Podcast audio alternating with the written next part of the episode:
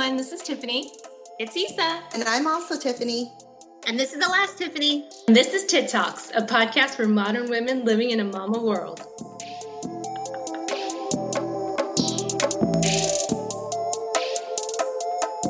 Hello, everybody. Welcome back to another episode of Tit Talks. As usual, you have myself, Tiffany, Isa, Tiffany, and Tiffany. Um, as we're recording this, it's November 1st, and what a year this has been. And I can't think of a more timely time to have this episode that we've been trying to do for quite some time now around mental health. So we actually have a special guest joining us today.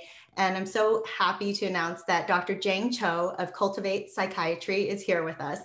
Dr. Cho is a board certified child, adolescent, and adult psychiatrist with a passion for giving back to the AAPI community. So we're so glad to have you here, Dr. Cho. Thank you for coming on. oh, thank you. Thank you for inviting me. This is such a um, fun space, but also a really great topic for today. Um, I yeah. think it's so timely, but also we've been really um, having a difficult year. So uh, I'm glad you guys are talking about it.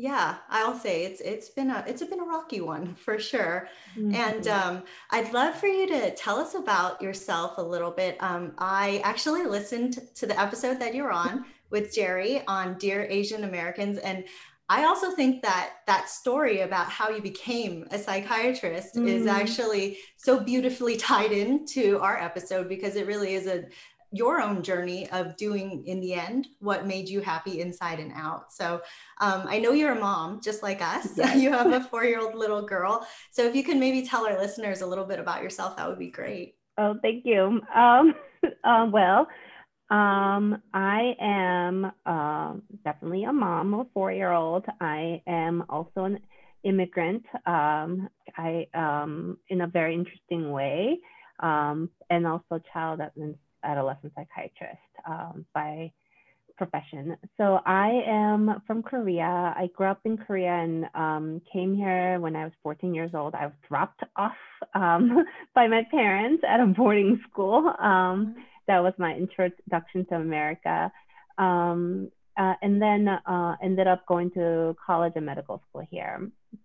Um, uh, and Tiffany has mentioned a little bit about why I got went into child psychiatry. So um, I actually went into medical school thinking that I was going to be a surgeon, and um, ended up going into training for surgery. Um, and after a couple of years, I actually quit in the middle um, which I can say that um, with Asian parents, um, uh, it's a really difficult situation, um, yes. you know, to say, uh, to stop in the middle of your training.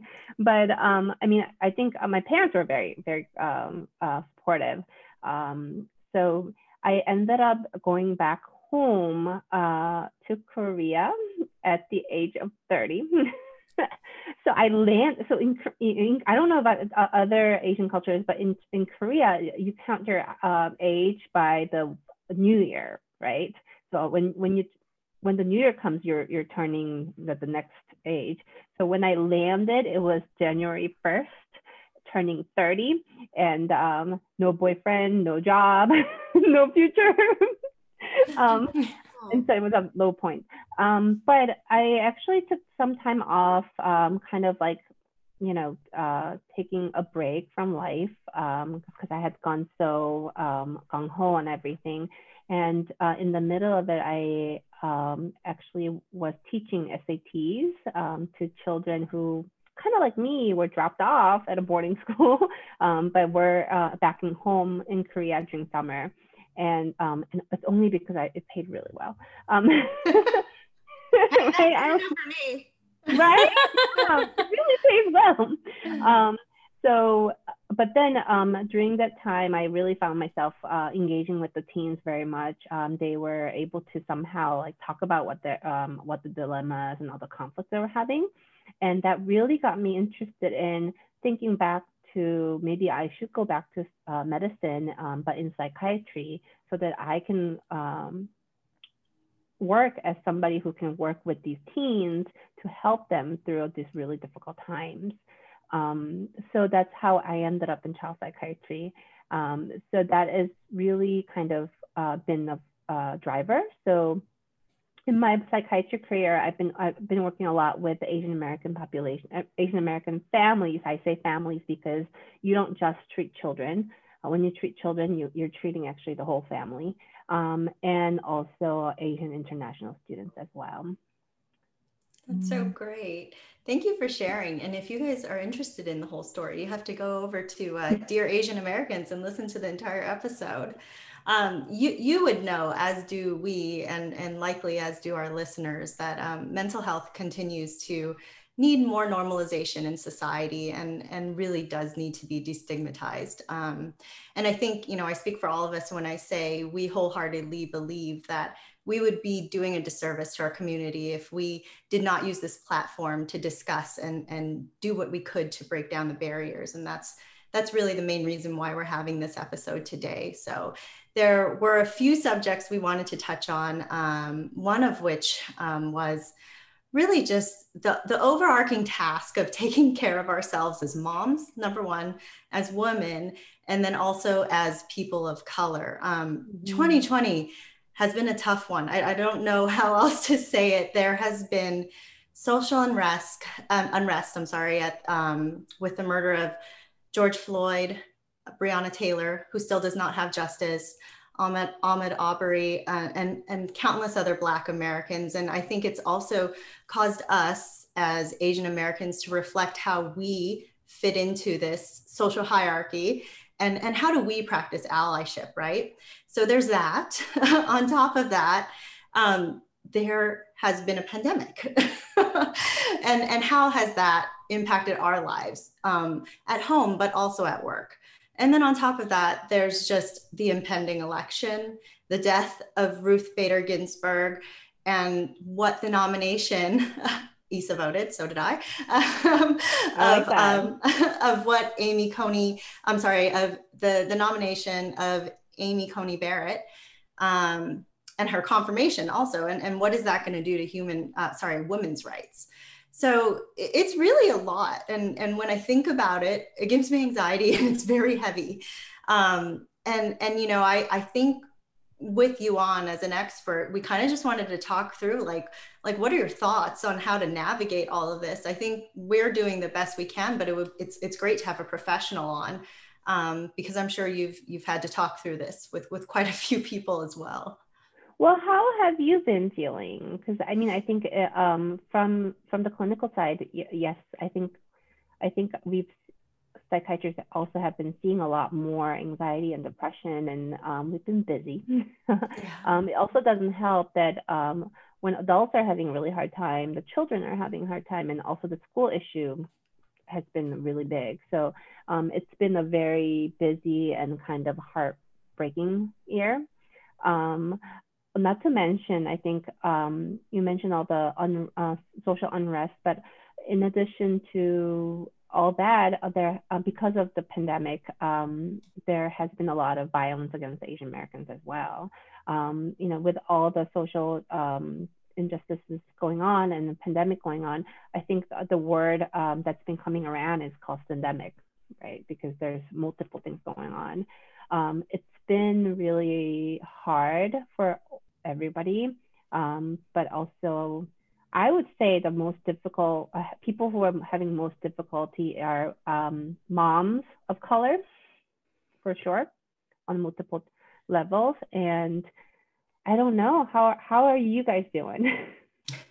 Yeah, there there was some stat, and I um, I couldn't pull it in time, but I don't know if anybody else remembers, but there's record numbers of women that are leaving mm-hmm. the workforce because of the pandemic, and I saw also that like we actually the numbers in the workforce have been reset back to 1988 mm-hmm. because of so many women that have dropped out. Um, and and I can go first, and I'd love for us to actually have a roundtable about it. But um, I, I'm not going to say that it's been easy because it hasn't been. It's it's definitely been a disruption and and you know in our next segment i'll go a little bit into you know the de- depression and the anxiety side but um, probably from a from a solution standpoint i've tried personally to to to have a grateful mindset because i know that that helps but um, it's difficult there there hasn't been a time where I didn't cry. I, mean, I cried about RBG's death. I cried about George Floyd's death. Like, I mean, everything has just been so emotional. Um, I'd love for you guys to also give your take on what's been happening on your side. Um, I can go next, and and I think the number in September alone was like eight hundred sixty-five thousand mm-hmm. women. Yeah, you yeah. know, left the workforce, and um, I think, you know, just to realize how important we are to the economy, to the strength mm-hmm. of the economy is so important. But, um, just the other week, I think last week, I was kind of losing my mind. Like I was like, I'm almost on the verge of a mental breakdown mm-hmm. because I just do, um, you know, like I work full time. I know I say this all the time. I work full time and I take care of Sana full time, and I'm looking at options. I haven't chosen one, or me and my husband haven't chosen one yet. So I am very strained. And then, you know, I lost a team member. So there's more work and that will not stop. And so I think, you know, when you don't think about it and you just keep moving, and then all of a sudden you have a pause and you're like, ah, you know, you just, it just comes to you and you're like, how am I supposed to? Keep it all together. And then I know that some of, of my frustrations I deflect onto my husband, you know, mm-hmm. sometimes it could be like we're driving and I'm like, why did you make that turn?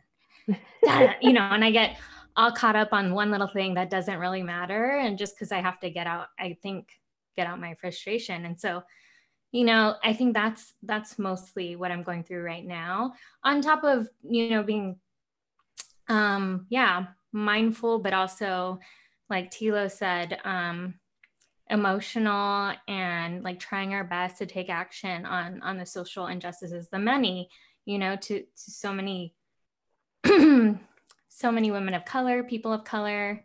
I mean, there's just so many things to tackle. And so how how do we go about doing that? Living our personal lives and our professional lives and being, you know, the best that we can for our children. It's so it's hard to think about. This is Chuk. I'll go next. Um, I think I'm I'm very good at looking at the bright side of things, so that helps. And I um, I've really learned to you know practice gratefulness, especially when my when my husband was unemployed for like a year and a half, and you know thankfully he was employed employed last year. He's he's doing great. So I've been able to sort of kind of carry that with me. But I like we can't deny that it just sucks, right? Because mm-hmm. like I have a three and a half year old and um, I gave birth to my second boy in June. And there's oh, just wow. so many things. Yeah. Uh, yeah. There's just so many things I've wanted to do. And like with Kai, my, my three and a half year old, we didn't give him a birthday party for his first birthday, his second party. I was like, he's never going to remember. And I always joke that for his third birthday, we'd be going to Vegas, you know, we we'd be doing all these great things. So I was so geared up and so excited for his third birthday party in in April. And I, you know, I like I don't do I, I'm not that thoughtful. I'm not that detail oriented when it comes to like mm, like creative arts and, and crafts. But this time, like I, I had it all planned out. I was gonna make little trucker hats like for his truck thing birthday party. And and I couldn't do that. And there's just so many things at his age that like I, I want him to be at the park. I want him to be going down the slides. And he, he just, you know, can we go to the park when it's open? Is it, can we go when the germs are over? And, oh, yeah. and and then same with um with with Casey, my my now um four and a half month old my closest friends who are these girls they've only seen him just a handful of times and and even like Ticha just met him yesterday. And it's so crazy because in any other year these girls would have seen him multiple times. They'd be able to cuddle him yeah. and um just just know him and his little baby personality very well. So you know i i get that right now everyone has to you know that's that's all we can do right? It's just eh, at least it's not worse or you know hopefully it doesn't get worse tomorrow. But i think it sucks. Yeah. It sucks but i'll just do what i can to be strong for you know my loved ones and then show them that it doesn't it doesn't suck that badly even though it kind of does. Yeah, yeah. And I'll close it out really quickly because I think these ladies have said it all. Um, it's I've been trying to keep that positive, grateful mindset, but sometimes it weighs that invisible weight of always having to be the positive one is very tiring Mhm. to everyone. It's like you're being positive to your kids, you know, first and foremost, 100%, always the happiest face. And then like your partner and then your parents, like you have to talk them off a ledge about the death numbers because they're in the vulnerable population. So having to keep that facade day after day. And then on top of that, to your boss, um, like everyone that I work with. So first of all, so grateful that I live right next door to my parents. So I have daycare four to five hours a day, which is more than what anyone can say right now, right? But to compensate for that, I think I work um, even harder, and then my my peers know that um, at work, so that more is given to me because they know I can do more. So it just like piles on, on, on, on to the point where it's like I I for, have forgotten how to create boundaries, and that is just um, very anxiety inducing and I'm also not very emotional. And I've gotten more communicative through the years. Actually, thanks to this podcast, I've been able to actually speak what I'm thinking a lot more eloquently. Um, but even so, it's it's taken a while for me to express like this is too much, and then I tend to just don't think about it, don't think about it, don't think about it, and then I explode and just cry, Mhm. and I cannot control the avalanche of emotions that come out. So that's kind of what I've been dealing with on the family front, and same as you, Isa. Like sometimes I just like don't do anything, and then I just crack. If Michael's like, "Did you wash the pot today?" I'll be like. "Ah, I don't have time to deal with you and your nonsense right now. And it's just Yes. that is me too. It'll be like the smallest thing, and it's just like, explode. I think that's just like you know everybody um, when when the stress really gets to you. I I think you guys um, you know bring up the really really good point of, of being grateful, having mindset of gratefulness. But I think part of uh, what I'm hearing though, I think is that um, um, as a mom, I think a lot of us think that we have to put on the um, happy face all the time. Um, but it's okay to acknowledge that it is hard for us. I think, um, well, yes, with spouse, of course, because you, you wanna you wanna share that with uh, your loved uh, your partner, but also with even little ones. Sometimes it's okay for the, for them to see you struggle a little bit. Um, it, it, it shows that it's okay for them to actually express their emotions, even what they consider negative. and that's gonna give them a little bit of resilience too, to know that um, you do have hard times and this is how you get through it. Sometimes you can, you can cry, sometimes you can scream. um, but but but it goes on uh, because oh there you go.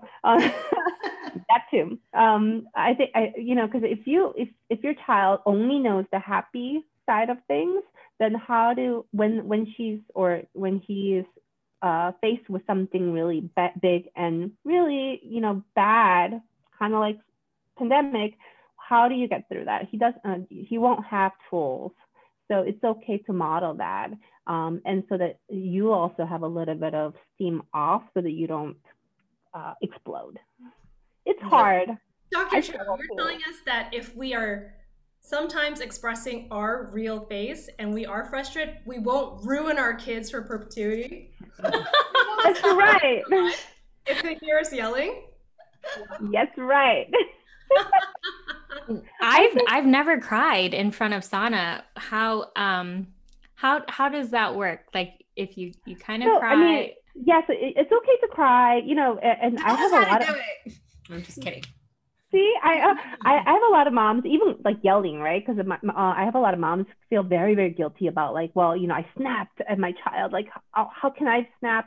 But it's actually it's about what you do afterwards, right? So if you do cry, um, and and you know the kids will be curious why you cry, um, then you can when you feel better, you can go back and uh, um, kind of explain to them this is why uh, why I cried and how I felt at the same time. But you know now I'm feeling a little bit better, and that's one one way for me to help myself to feel better.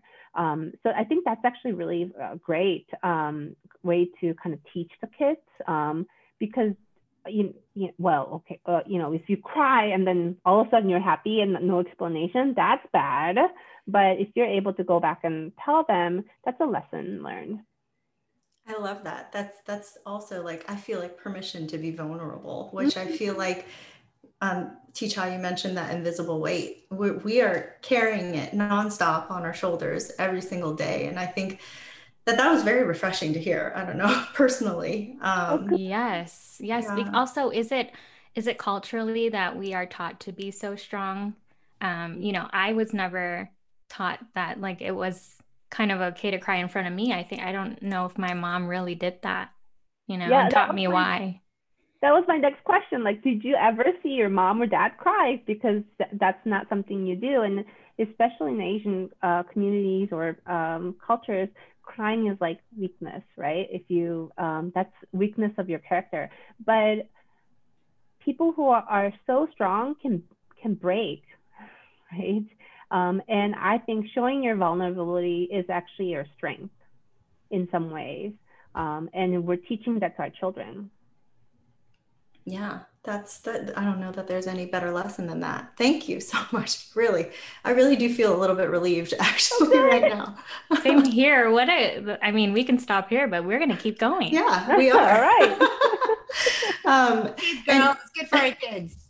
Yeah, and you know the and you know the reality is is that all of this really can potentially you know steamroll us into to either the onset of depression or anxiety or a combination of both and um, i think it was a couple months ago when michelle obama launched her podcast um, i don't know if anybody listened to it but she she basically said that she has been experiencing mm-hmm. low grade a, a version of low grade depression um, you know, and because of the social unrest, because of the pandemic, everything just going on in the world was too much. And and I felt that, like I felt that so hard.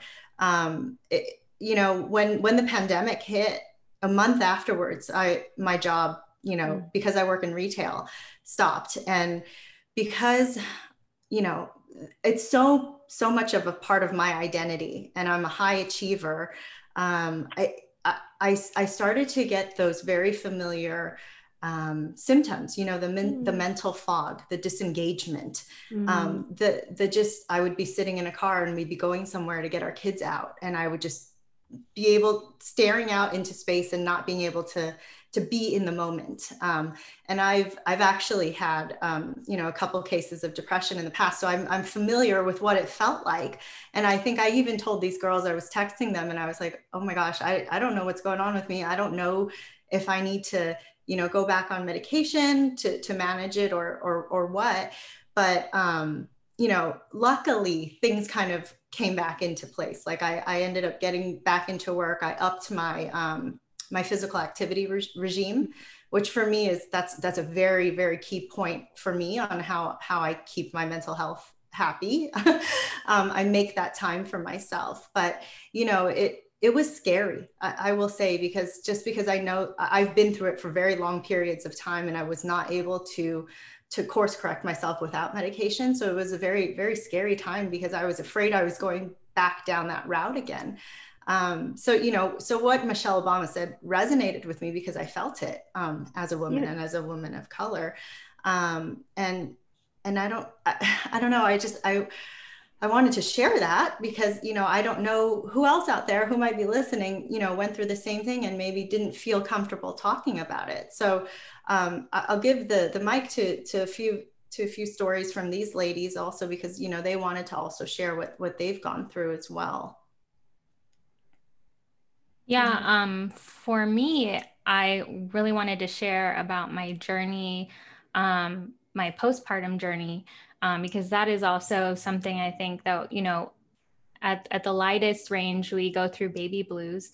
But, you know, at I, I, was probably on disability a little longer because I was struggling with postpartum de- depression, which is, um, you know, I I have had anxiety before, and leading into me giving birth, I didn't even know it, but I read this article on the stats of um, I'm forgetting the technical term, postpartum. but postpartum, but also something that gave me like deep anxiety was the thought of, um, this is morbid, but passing away during delivery. And I had no idea where that was coming from until I spoke with someone, until I told my doctor that I needed to speak with someone.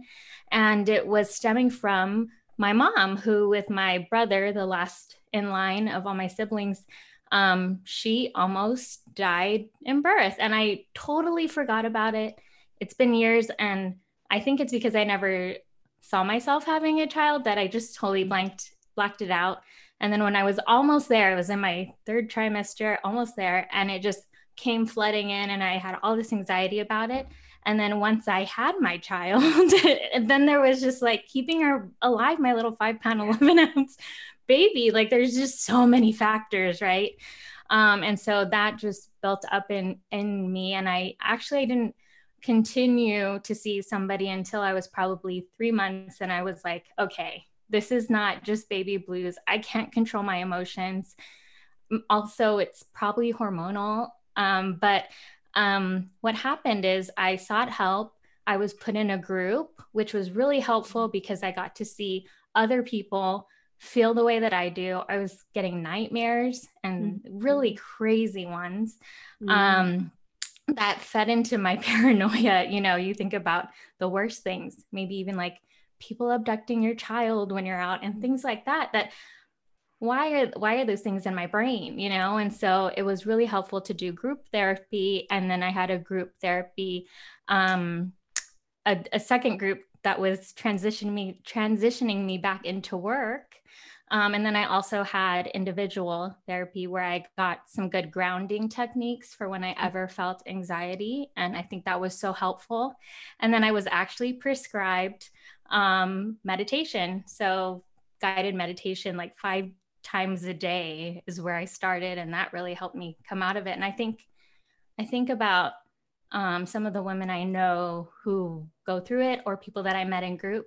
We are not really given those tools unless we seek them out or ask for them. And I always think, you know, it would be nice if, I mean, my doctor always told me, my OB, you know, you may be feeling these things, reach out. But I think it'd be nice to say, hey, you know, here's a resource, download this app it's free guided meditations. You can try it or not um, at the beginning or at the outset, because, you know, having to seek it out is like a really big step as well. Um, and so that was my journey and it's definitely conquerable. And sometimes you do need medication. I, I did not. Um, and there's varying levels. Like I said, there's baby blues to full on postpartum depression. So, you know, always seek help. That that is you know my story and I, I think it really worked for me and actually i have used those tools now when i feel like i'm about to lose it like let me just count all the stationary things in my house you know until i forget about my anxiety so so yeah that's that's the isa story is that sharing is that really like a like a tool for meditating counting all the stationary things in your That's house. like a grounding tool. Like if you feel out of control and like you're you're getting anxious. Yeah, it's it's like the sensory thing. So it could be counting. Some people use like um it, it depends on what sense senses you're more um um you know sensitive to. So some people um we use like um um, you can um, freeze the orange a little bit so it's cold. So you take it out and kind of roll it on your arm, and that kind of grounds you as well. Um, so it's the, the focus is like focusing on one sense, sense so that nothing, um, it's a little bit of like mindfulness. Yeah, in that sense. Yeah. Yeah. And Isa, like, did you feel like that that was like a cultural thing? Like you didn't feel comfortable seeking it out just because of the stigma around it? and and how how it's not been talked about as you've grown up i think it was more um me wanting to be this strong mom it's my first time mom and nothing's wrong with me because i think you you're in a sense you're i felt like i didn't even know i was crying i would just cry i wasn't even feeling sad i would just cry and I think I didn't even know what to call it at first, too. Even though I was warned, like baby blues, you'll feel a little sad, and but how do you distinguish between a, a sadness and and postpartum? It's really hard because you're drained, you're not sleeping because you're nursing all the time, and so like, what's real? I think that was it was hard for me to distinguish what's real. I mean, I almost think that everybody should have like group maybe virtual group therapy when you first give birth or so so you know what's normal and what's not because it's kind of hard to tell and to tell if you know this is just exha- exhaustion or really you know my mind my hormones are are making me a little more sad. And it i really did take jake saying like you're not yourself. You know i think I, I, I sorry i'm interrupting but oh, the two two stories um, that you guys t- talked about what stands out to me is that you guys both actually were able to recognize that there's something wrong, right? And um, uh, with Tila's story, like you um, had skills to not only recognize it, but knew what worked for you. So you would delve into that, which is actually the point where as a therapist my all my, i want all my patients to be that way. Because because you're going to have times where you're, where you're going to be anxious. You're going to have times where you're going to be depressed no matter what whether you're in treatment or not right so the goal is for somebody to be able to say, okay, this is not working for me. But here are things that I, I it can work for me. I'm going to use that to come out of it, right? And and both of you've been doing that, so that's really amazing. Um, also, in terms of the therapy, or uh, the group therapy, um, there are um, mommy groups like right postpartum. That's not really um, necessarily mental health therapy per se, but there are mommy groups and um, they function as uh, mom uh, therapy groups as well. Uh, it's just more of a support system.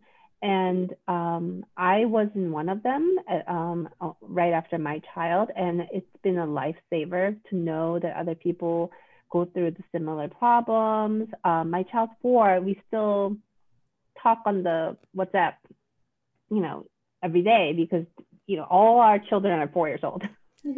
uh, so we grow together. And th- that support system is uh, very helpful. I think you guys have each other, which is really, really um, enviable to me.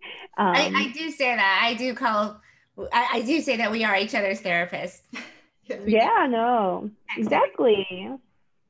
There's something about like uh, mom friends that your partner just can't do, right? So oh, yeah, absolutely. yeah. I mean, we also provide each other therapy on our partners. Mm-hmm. oh, yeah. No, right, Isa. I like I said, like for for any week, like one husband is the star, and that's not a good In thing. A bad way. I like that you mentioned the mommy and me group. One thing that I do regret, um, because the group I was in was therapy prescribed um, or therapist prescribed was a, a, mommy and me group and i think i think i thought i didn't need it because there's also a, a mediator of that group that could probably you know mm. provide mm-hmm. you know good information and i definitely relied on my girlfriends too mm-hmm. so um, i definitely think it's it's good to join a group like that yeah and i think probably the one thing i would say also is although i have tools now I didn't have tools like the first time I went through any of this. So right. it really is like, you know, I, I would love for Teacher and Chuk to share stories if they have them also. But I guess like what I had to struggle with and what I'd love for you to answer after they share their stories is like, and even Isa mentioned this, it's like, how do you know when you're supposed to seek help? Like, how do you know when you're like, oh, it's okay, I can I can handle this, you know, to the or to the point where you're like, oh no, like, this is not mm-hmm. good, you know. But but let's circle back to that because I would love for you guys to share stories yeah. if you have any or feel comfortable doing that. I'll go. Um, this is Chuk again, and I I think that my friends and even myself know me as a generally happy person. I that's that's the way I like to be. It's it's a great state to be in. Um, and I and for most of my life. I, I don't think that I had any like real signs of anxiety and or or or dealings with depression until I felt the the baby blues for um after having my first my first son. And I think I was able to recognize that because I had like a physical manifestation, like my heart would start beating really fast. And to rewind, I think I get this from my mom, who I love, Mrs. Chuki. I, I will always say that, but it's just like I always grew up with like, with like like 10% anxiety. I was like steady state at 10% anxiety because it's like you always think about homework or what needs to be done next or what applications I have to fill out. There's no there's no real rest, which that would be great. You know, like I think we all agree. Like, I think our husbands do feel real rest, right? I, we make it so that like their our kids can feel some real rest. Like, oh, what, what time do I need to be ready? And you like for the fifth time, it's like I said 10, 10, 10. But um, going back to my postpartum, uh, you know, my baby blues. That was the first time I actually felt like like I was kind of losing a little bit of control, and I didn't like that but I I I was able to monitor myself enough to be like, okay, I, I know that this has kind of been mitigated and I don't feel as out of control as I did, you know, after week three. So, so that was nice that I was able to like at least pinpoint it because I had, I had heard about like these emotions and these hormones and I had never really felt them. And that was like the first time I actually really felt a little out of control. And then um, I touched on this a little earlier. Uh, like the next time I actually felt it was when my husband became unemployed, and it was like, it's it's such a bear um, to deal with a spouse. Like especially, I think I'm I don't I don't know other people's stories personally, but I like from my own perspective, like I I you know the wife, the man, and um, you know masculinity teaches men that they need to work and provide and you know there's there's a little of like embarrassment or shame right that might come with it even though it's like i know you're qualified you will do well at a, an environment where you're more appreciated and where you're you're gonna just have a better time there. But going through that with him was really tough because i mean in that in that scenario it's like you don't have a choice. You have to put on that happy front right? You can't both be you can't both be depressed right? Like um one of you has to keep keep up spirits. And um going through that that was i i actually started feeling that the same like my heart started beating really quickly like just not being able to sleep. And i'm i'm lucky enough that i could pinpoint where that was coming from right? My husband, which, you know, I love him and that it wasn't his fault, but it's like we just take on their emotions and you have to, you have to be the happy person. And he was lucky enough, like he, he was depressed. It was sad. It was sad to be around him, but he was lucky enough to know where it was coming from. And I would talk to him. I'd say, you know, maybe you should talk to a professional because it's hard seeing you not believe in yourself and then um, just not do anything about it because I think if I wasn't unemployed, I would be sending out like 100 applications. Okay, you know, one's got to stick, 100 applications per day. It just, it wasn't the same reaction. And of course, we're not the same person. But um, lucky enough for him, he could, he knew where it was coming from. It was because he was unemployed. And I would say, you know, well, what, what, how can we stop this? How can this change? And he said, you know, I won't be sad like this when I am employed again. And sure enough, it, you know, he became himself when he was employed again. But that that's a very that's a very, you know, lucky story for for him and for me. And um and, you know, I know I know it can spiral out of control, but lucky enough for us it didn't. And I'm, you know, I'm I'm fortunate enough to to recognize that those are just few there was just a few events in my life where I actually felt like that but but um but but yeah I guess that's that's my story and and I really I really feel for anyone who who who goes through it more than that in their lifetime because that was really tiring and not fun. Yeah. What about you, Teacher? But just one last comment, like you're really good at putting yourself in other people's shoes and being empathetic that way. So I don't, I, he's very lucky to have you and someone who's as positive as you are because I, I definitely, I, I feel like I have a relatively high EQ, but sometimes with Michael, I do have trouble putting myself in, in his shoes.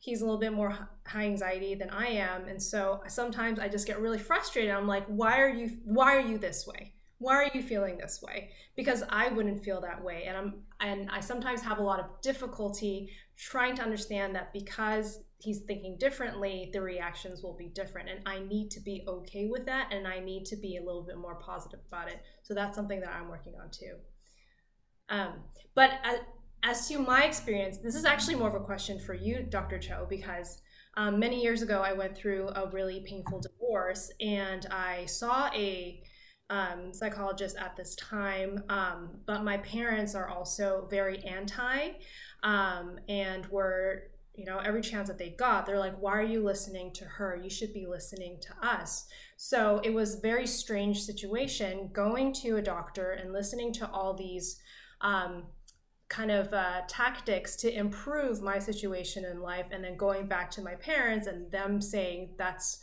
that's useless information. You should just listen to us because we know best. Your family knows best. I don't know why you're listening to this other source. So it just made me feel very uh, worthless. And it, I think mm-hmm. it drove me to make decisions, um, some like stupid decisions that I wouldn't have made if I weren't trying to compartmentalize like my well-being versus like how I was appearing to my parents.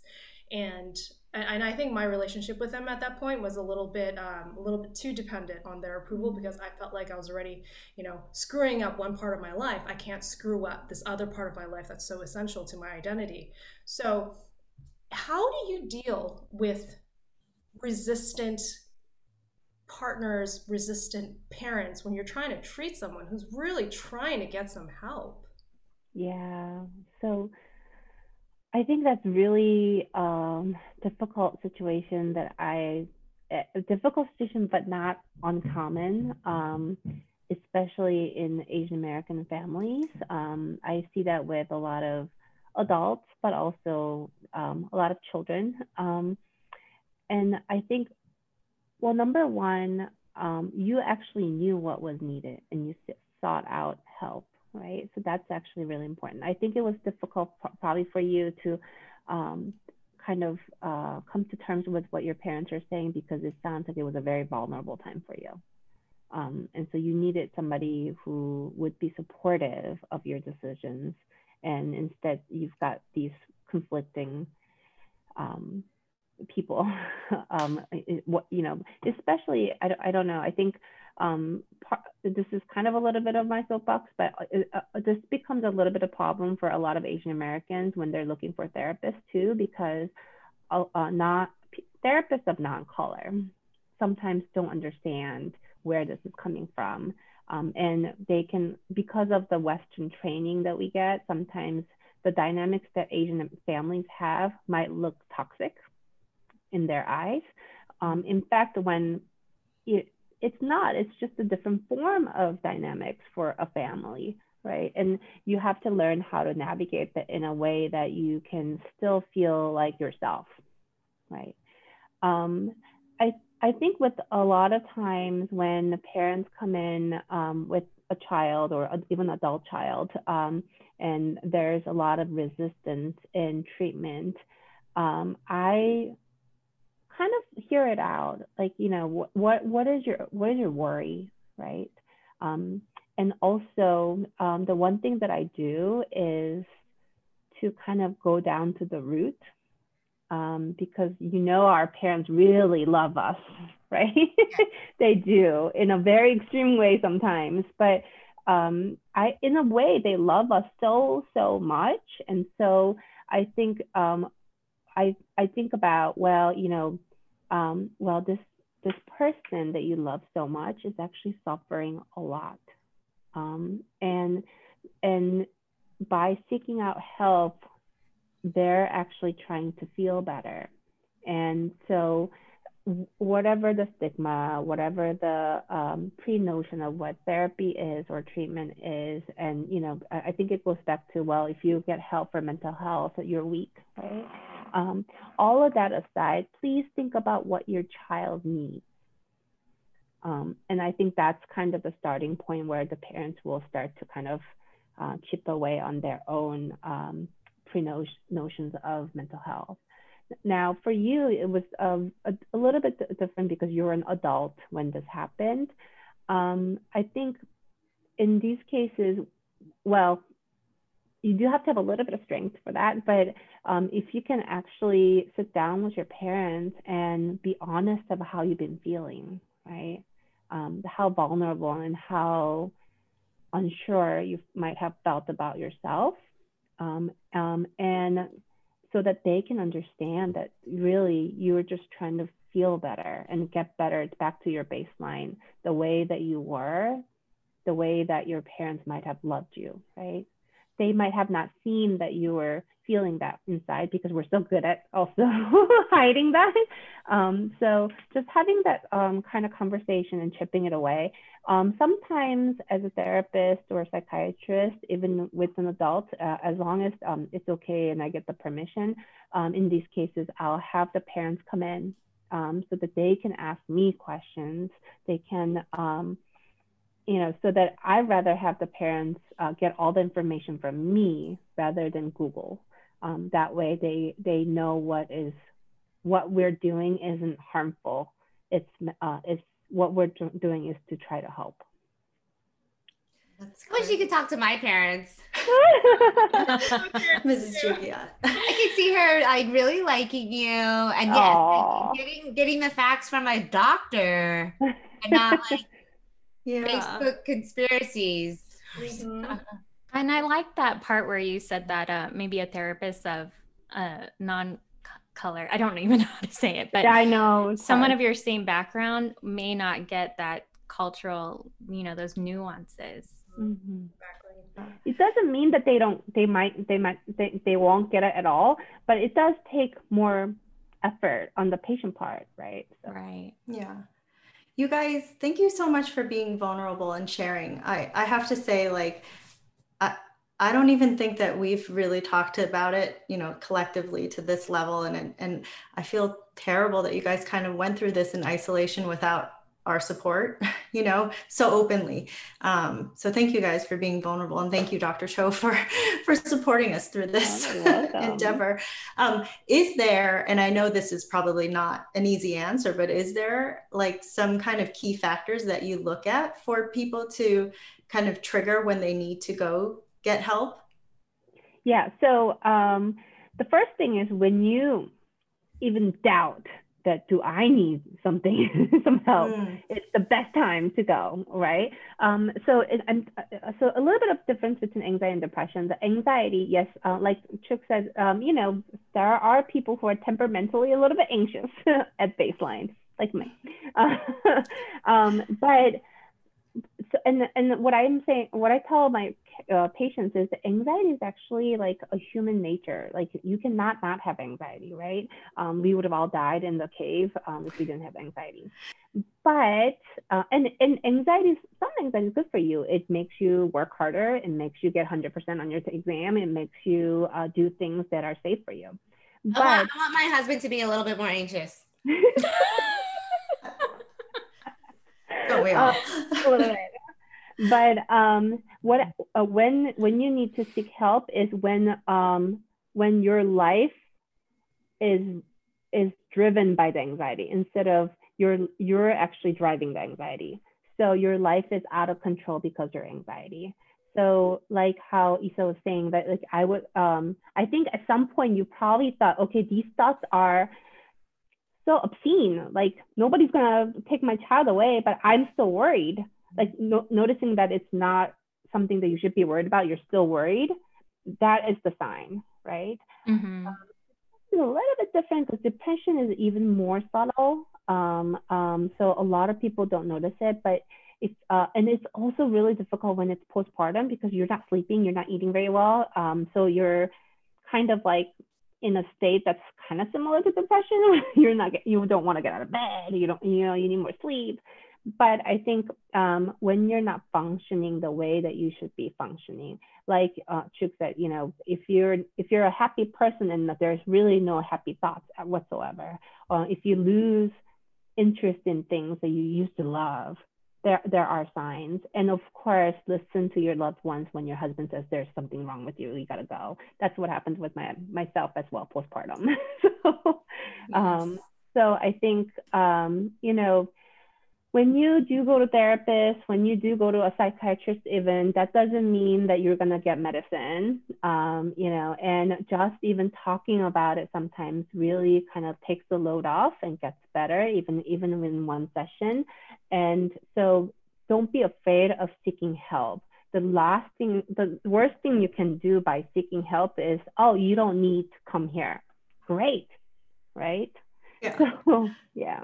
Thank you. Thank you for that. Um, Yeah. And you know, lastly, like the one topic I did want to talk about was was tying tying in our children. Um, we are millennial mothers, and and we have the benefit of a broader knowledge base than at our disposal than our parents did. Um, I, I mentioned in one of our pa- past episodes that um, when I was a teen, I went through a really horrible, horrible experience of bullying in high school, and it it still like sits with me today.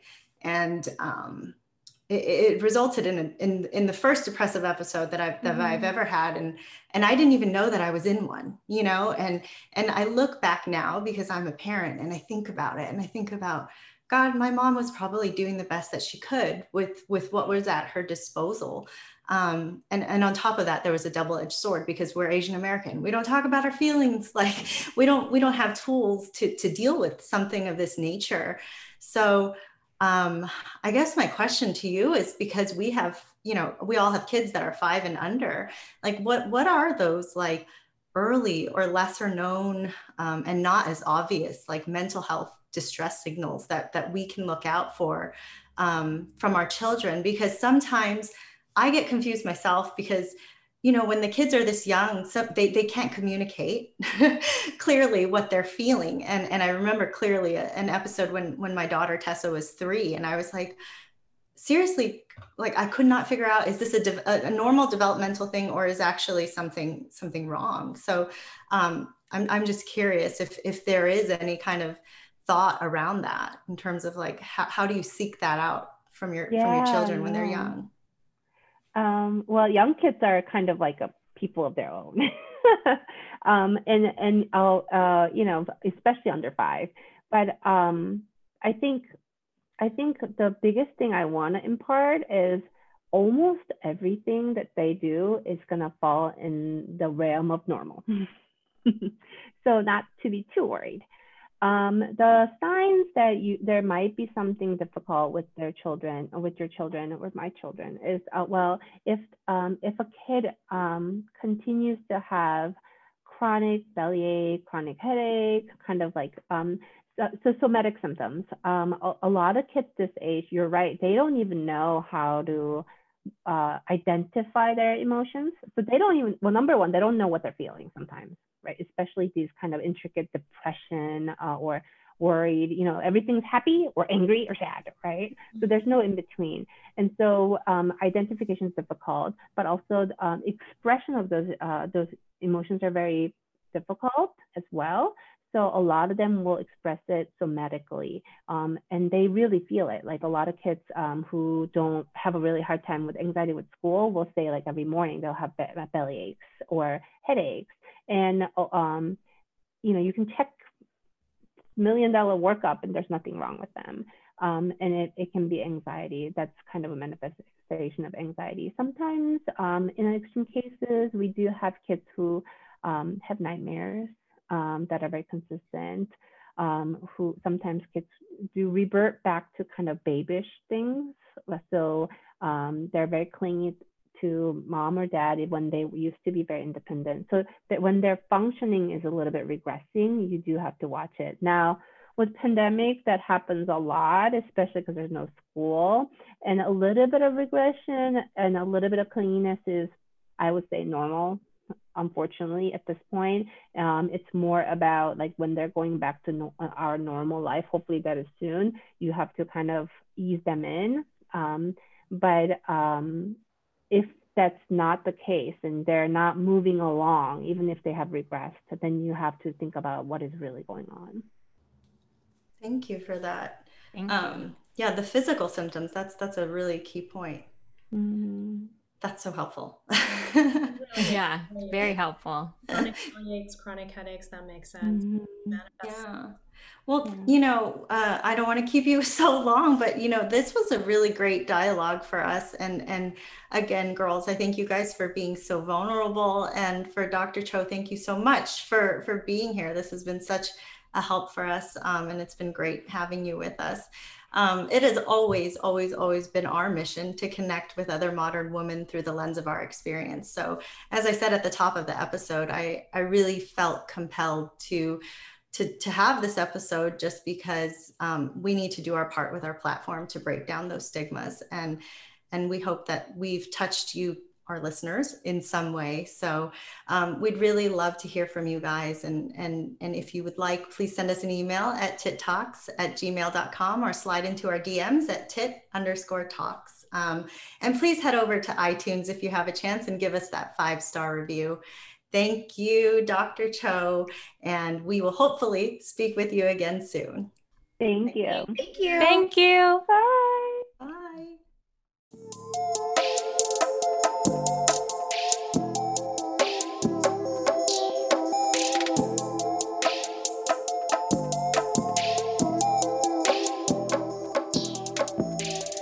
Like to give credit to our husbands. Without their support on this project, um, it would not be possible. On top of that, we'd like to thank our technical crew, um, music production by Baby Daddy Beats, and graphic design curated by Kano Imamura.